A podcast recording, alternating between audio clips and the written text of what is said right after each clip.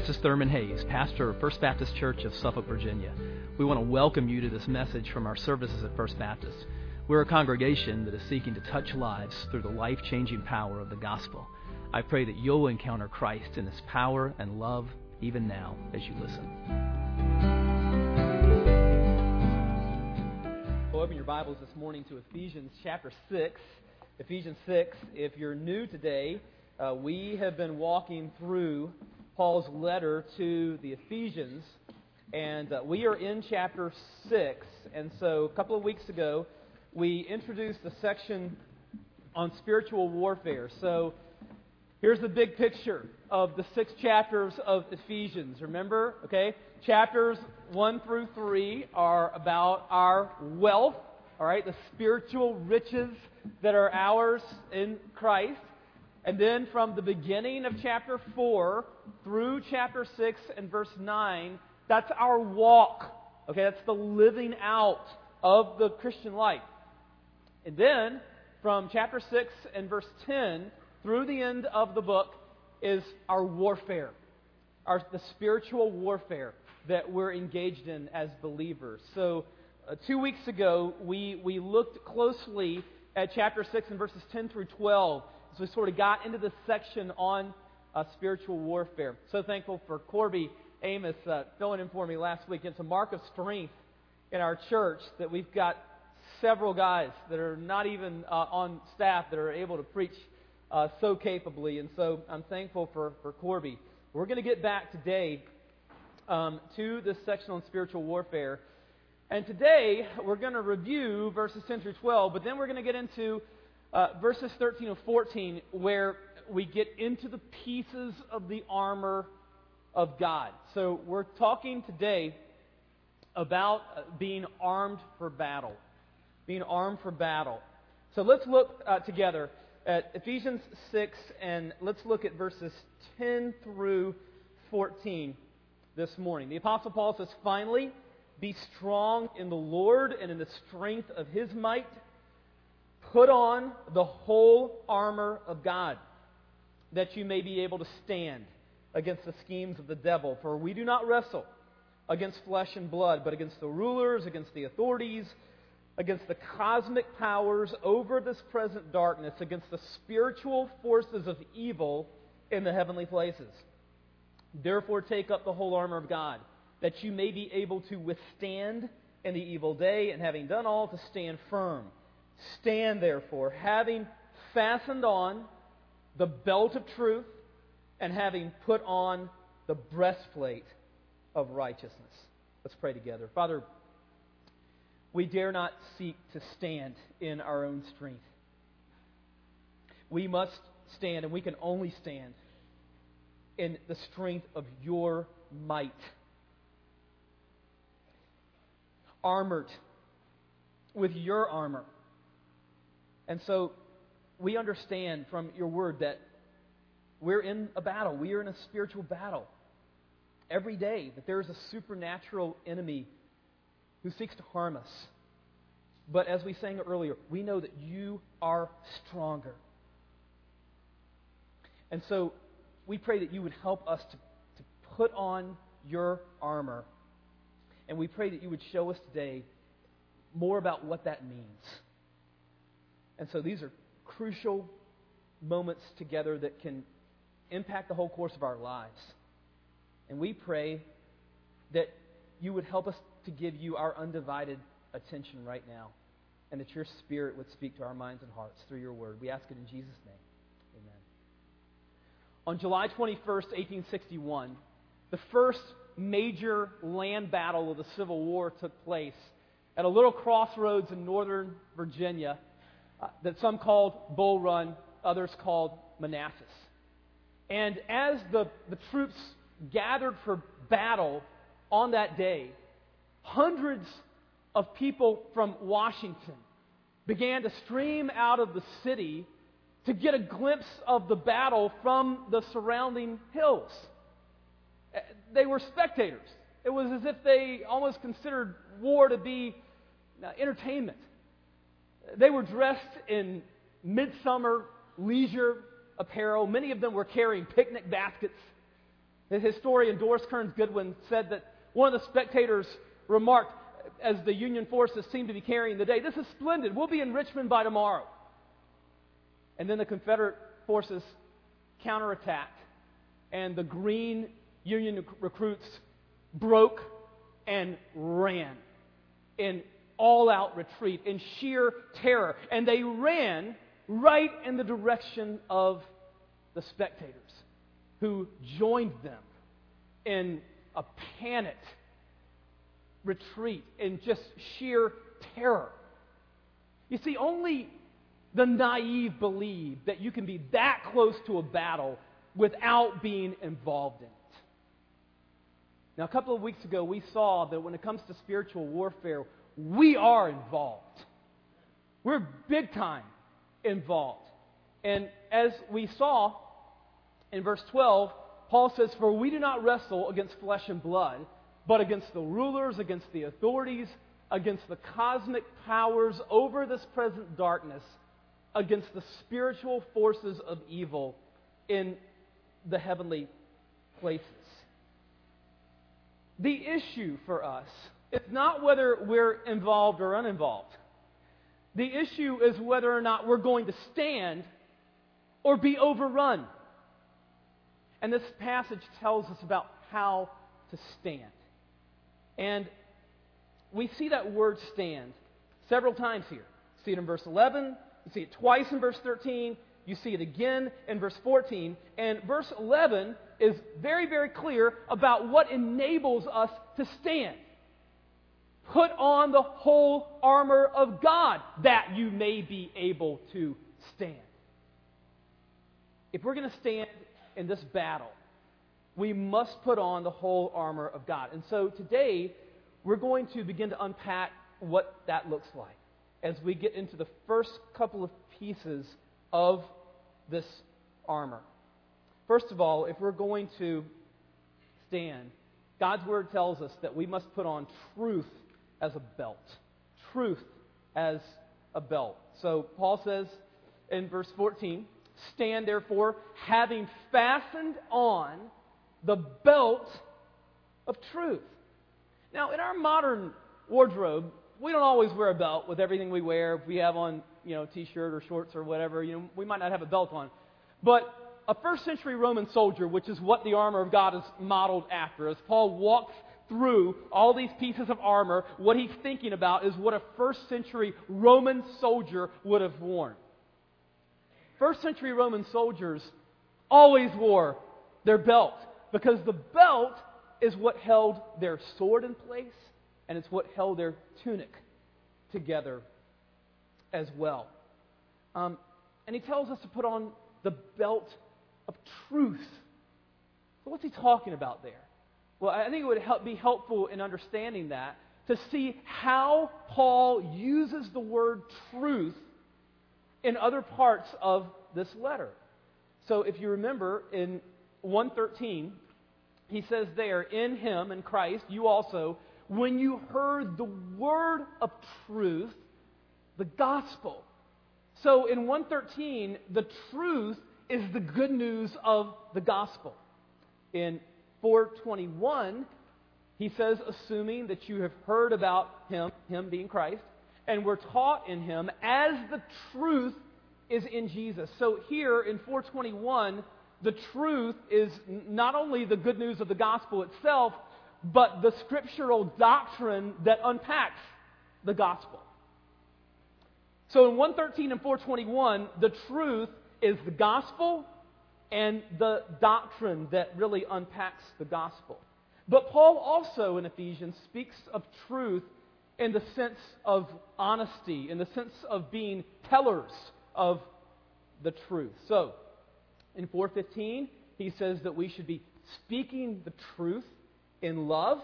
And in 425, he says, Therefore, having put away falsehood, let each one of you speak the truth with his neighbor. So, in putting all of these texts together, where Paul talks about truth in Ephesians, I think we can come to two conclusions about what it means to fasten on the belt of truth. First of all, it means to tell the truth. to put on the belt of truth means that we are people of absolute honesty and integrity.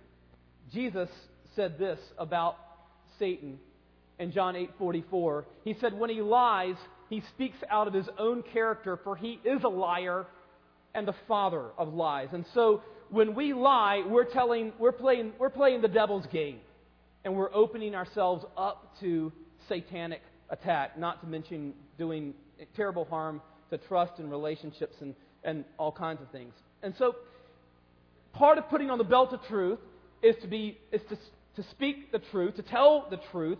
There's also a sense here, in addition to being people of honesty and integrity, to tell the truth means that we speak the truth of the gospel to people.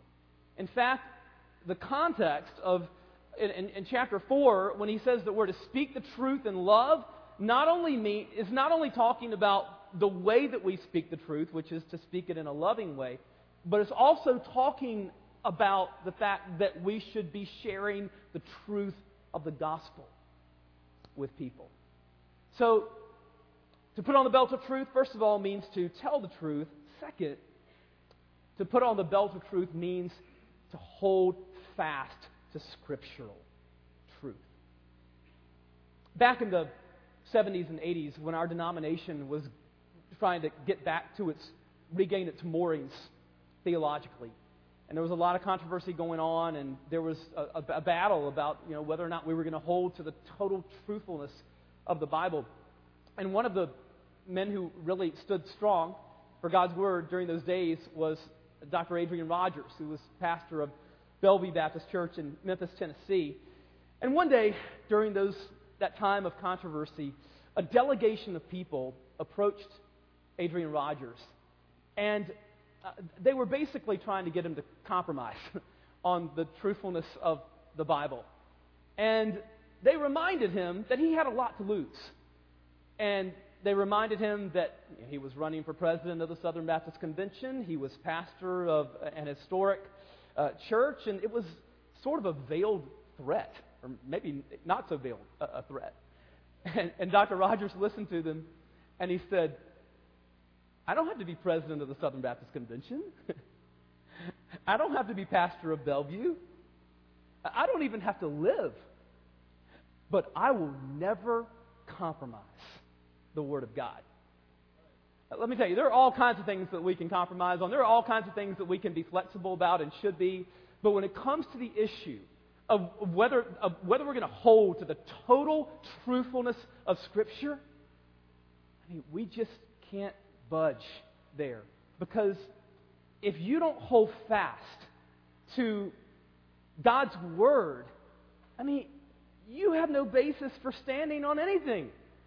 You have no basis for saying what's moral or immoral. You have no basis for saying what's right or wrong. You have no basis for saying what's true or, and, and false. You have no basis for raising children or building a family or building a life if you don't hold fast to scriptural truth. And you know, we should be so thankful for the, the men and women that have come before us that have done that um, you know, people in this church, people like Dr. Rogers and our denomination, and going further back than that, the first song that we sung today, uh, A Mighty Fortress, was, was, was written by Martin Luther. One night in April of 1521, Luther was ushered into a torch-lit room in the city of Worms, Germany. And before him sat the Holy Roman Emperor. And in front of the emperor was a, a table and, and that had all of Luther's writings piled on top of it. Writings in which Luther had said, on the basis of Scripture, that salvation is by grace alone, through faith alone, in Christ alone. In other words, the biblical gospel. And the emperor said, Will you recant what you've written in these writings? And Luther said, if I can be, he, he said, you know, if I can be refuted by Scripture, I'll not only recant what I've written, I'll, I'll, burn, I'll burn what I've written. But if I can't be re- refuted by Scripture, then I can't retract. I can't recant anything that I've written. And then Luther said this He said, I am bound by the Scriptures I have quoted, and my conscience is captive to the Word of God. I cannot and I will not retract anything since it is neither safe nor right to go against conscience. I cannot do otherwise. Here I stand. There's a great biography of Martin Luther by the title of those last three words, Here I Stand, by Roland Bainton. I commend it to you. But here's the question this morning Will you stand? Will you stand? If you don't stand on God's word, you won't stand. You'll be overrun. And so to put on the belt of truth means that we hold fast to scriptural truth, okay? The belt of truth. Second, the breastplate of righteousness. We are to put on righteousness as a breastplate. He says in verse 14, Stand therefore, having fastened on the belt of truth and having put on the breastplate of righteousness. Now, for a first century Roman soldier, the breastplate covered from the chest uh, down over the abdomen. And so, it, it, what was it protecting? Protecting the heart, protecting the uh, vital organs. And so, it was a, the breastplate was absolutely essential. What does Paul mean when he tells us to put on the breastplate of righteousness? Now, in, the, in Paul's writings, he uses the word righteousness in two senses, and we're going to look at both of them. First of all, many times when he uses the word righteousness, he's talking about practical righteousness. In other words, living a, a righteous life, righteous living. That's the context of how he uses it in chapter 4 and verse 24 when he says, and put on the new self, created after the likeness of God in true righteousness and holiness. And then immediately after that verse, he unpacks what righteous living looks like speaking the truth, sharing our financial resources, not sinning in our anger, not sinning with our tongue, practicing kindness and compassion, practicing forgiveness, putting away all sexual sin, walking in love. Now, notice that almost all those other those things involve how we treat other people. You see, we don't practice righteousness as believers to gain acceptance with God. If, if you're in Christ, you're already accepted by God, and we're going to talk about what that means more in a few minutes. And so we don't, we don't practice righteousness anymore as believers to try to gain uh, God's acceptance. Um, because God doesn't really you know, need our good works. Um, but our neighbors do. Our neighbors do. Um, and so they need our good works. They need our acts of righteousness, really for two reasons. First of all, just the practical help that we can give them, but also they need to see God. And when you love people, when you do acts of righteousness and kindness for people, then Jesus said they'll be able to see God. So Jesus says in Matthew 5:16 in the same way, let your light shine before others so that they may see your good works and give glory to your Father who is in heaven. But listen, part of growing in righteous living comes from what we're going to talk about next. And that's understanding the second way in which Paul talks about righteousness, and that is imputed righteousness. The Bible teaches that when we trust in Jesus as Savior, that the perfect righteousness of Christ is credited to our account.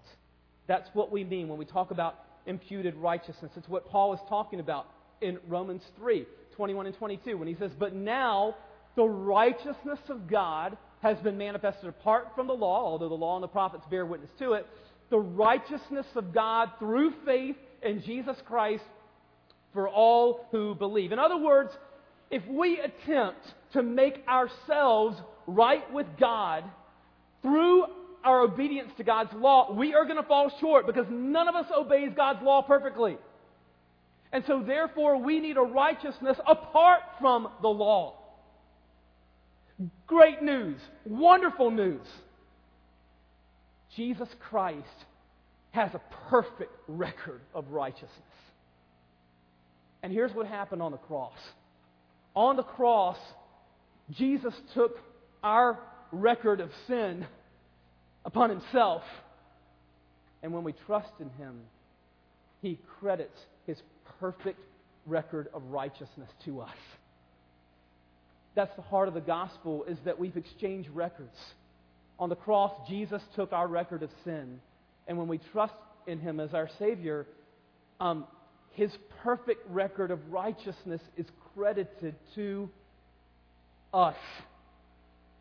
Tim Keller says this In Christianity, the moment we believe, God imputes Christ's perfect performance to us as if it were our own and adopts us into his family. In other words, God can say to us, just as he once said to Christ, You are my child, whom I love.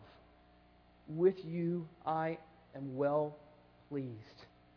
Now, listen, when we really get that truth down deep in us, it, it replaces doubt and insecurity before God with a, a, a wonderful sense of assurance and confidence before God. And this is just so essential because remember from a couple of weeks ago, uh, what, what, does Satan do? What, what does the very name Satan means? It means accuser.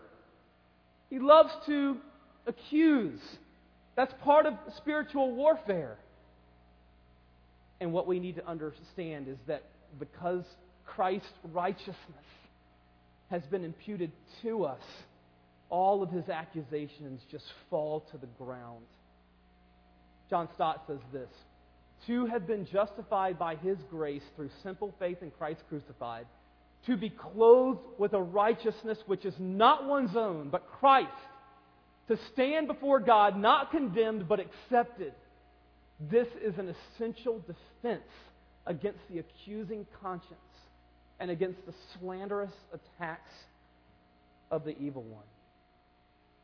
You know, early in my Christian life, I really went through a struggle because as I was seeking to grow in Christ, my conscience was becoming more and more sensitive. I was becoming more and more sensitive about my own shortcomings and, and sins, which was a good thing. Um, but what was not such a good thing was that at that point, I, I didn't know what to do with that. I mean, and, and what it took was as I studied God's Word, and especially the book of Romans, um, what I be, began to understand was that I needed to stop focusing on on me because I was becoming very introspective. I was, and it was robbing me of my joy and, and, and Christ because I was constantly uh, just, just looking at my, my own uh, shortcomings and sins and just kind of becoming more and more uh, inward looking. And what I saw was that I need to take my eyes off of me and my performance, and I need to put my eyes on Christ and his performance. And, and understand that, that, that the, the, his perfect record of righteousness had been credited to my account, and that my sins, past, present, and future, were under the blood of Christ. And just understanding that, you know, just gave such a, um, it was so liberating, and it, it, it freed me to, to want to live for the Lord even more, knowing that I was already accepted by Him. Uh, not based on my performance, but based on the performance of Jesus for me on the cross and in His resurrection.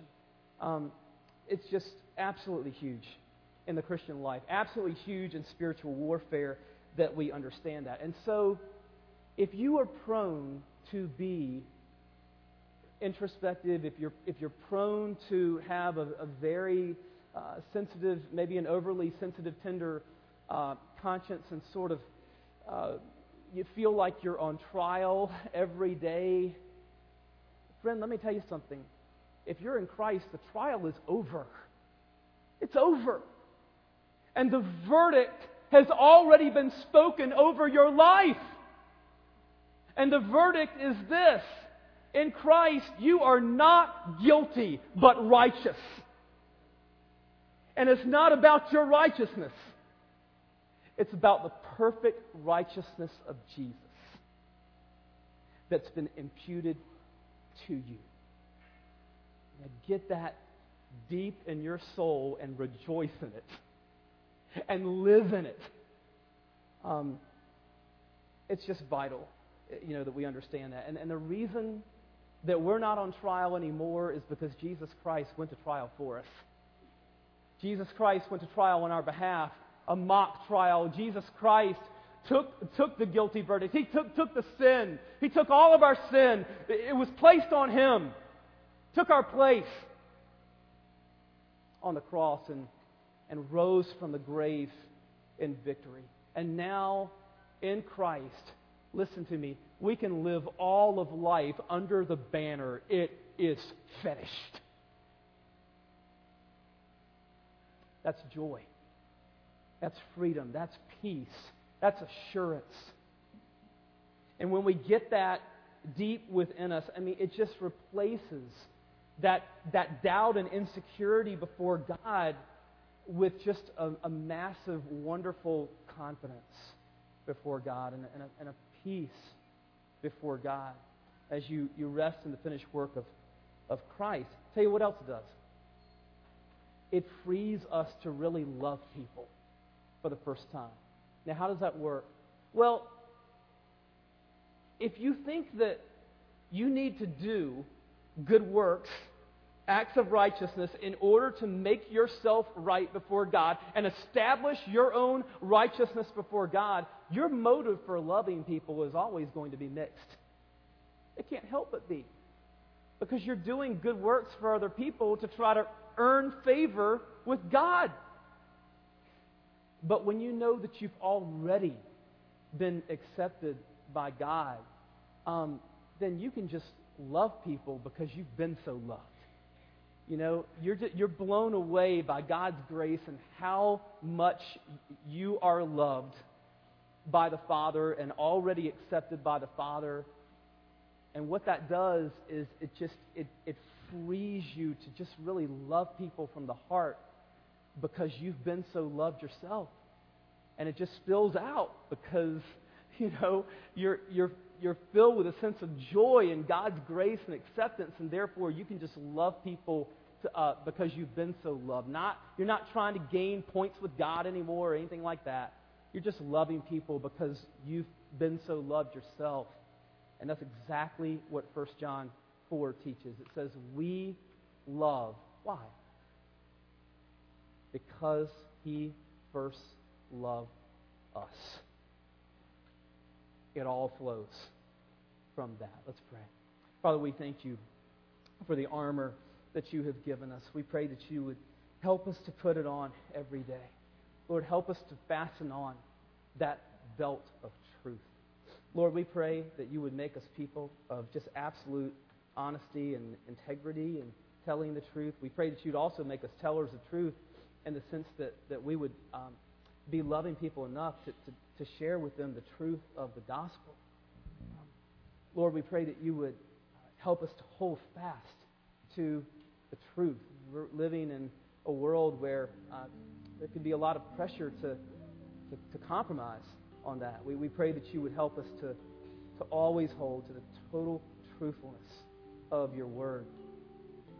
Help us to put on the breastplate of righteousness in the sense of practical righteousness, righteous, holy living, and, and also imputed righteousness, just understanding uh, who we are in, in Christ, that, um, that His perfect record of righteousness has, has been credited to our account, um, and that we can, can live in that acceptance, live in that freedom, um, that our sins have been taken care of, um, and that when you look at us Um, you don't see our very mixed record of righteousness, which is like filthy rags, but you, you see the perfect righteousness of your Son.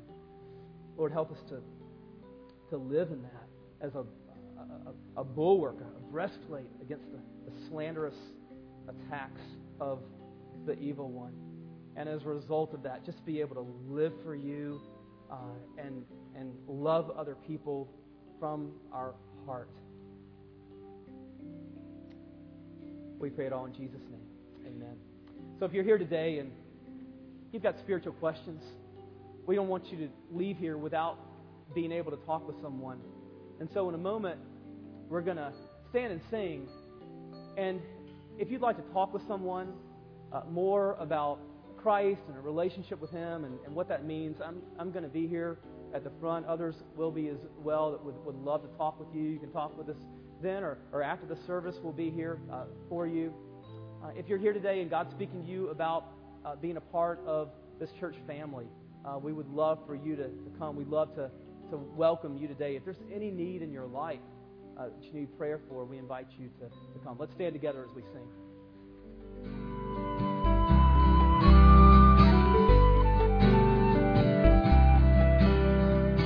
I hope you've been blessed by this message. Christ is the answer for every need, now and for all eternity. As someone once said, Jesus plus nothing equals everything, and everything minus Jesus equals nothing. Have you trusted in Jesus as your Savior? If not, why not now? His arms are open wide to receive you. It may help to pray a prayer like this Father, I know that you are holy and that I have sinned and fallen short of your glory. I know that you are a righteous God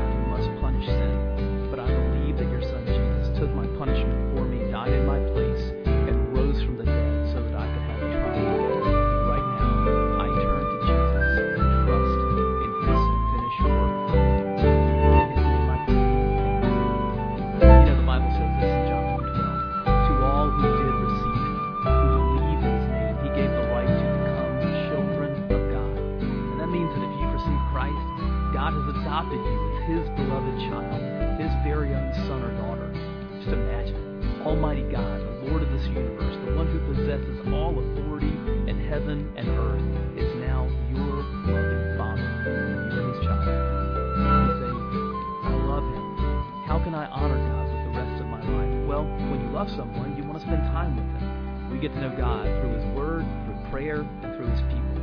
I would encourage you to pick up a copy of the Bible and begin to read it. Begin to pour out your heart to him in prayer. And find a church family where the Bible is preached, where Christ is exalted, and where his love is flowing. If you're local, I want to invite you to the church I pastor, First Baptist Church of Suffolk, Virginia. I'd, I'd love to meet you and help you in your Christian journey. I would love to connect you to some other people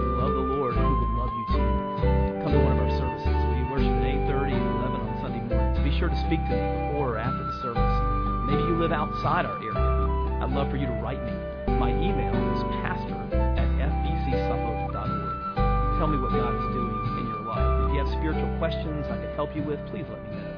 We're on this journey together.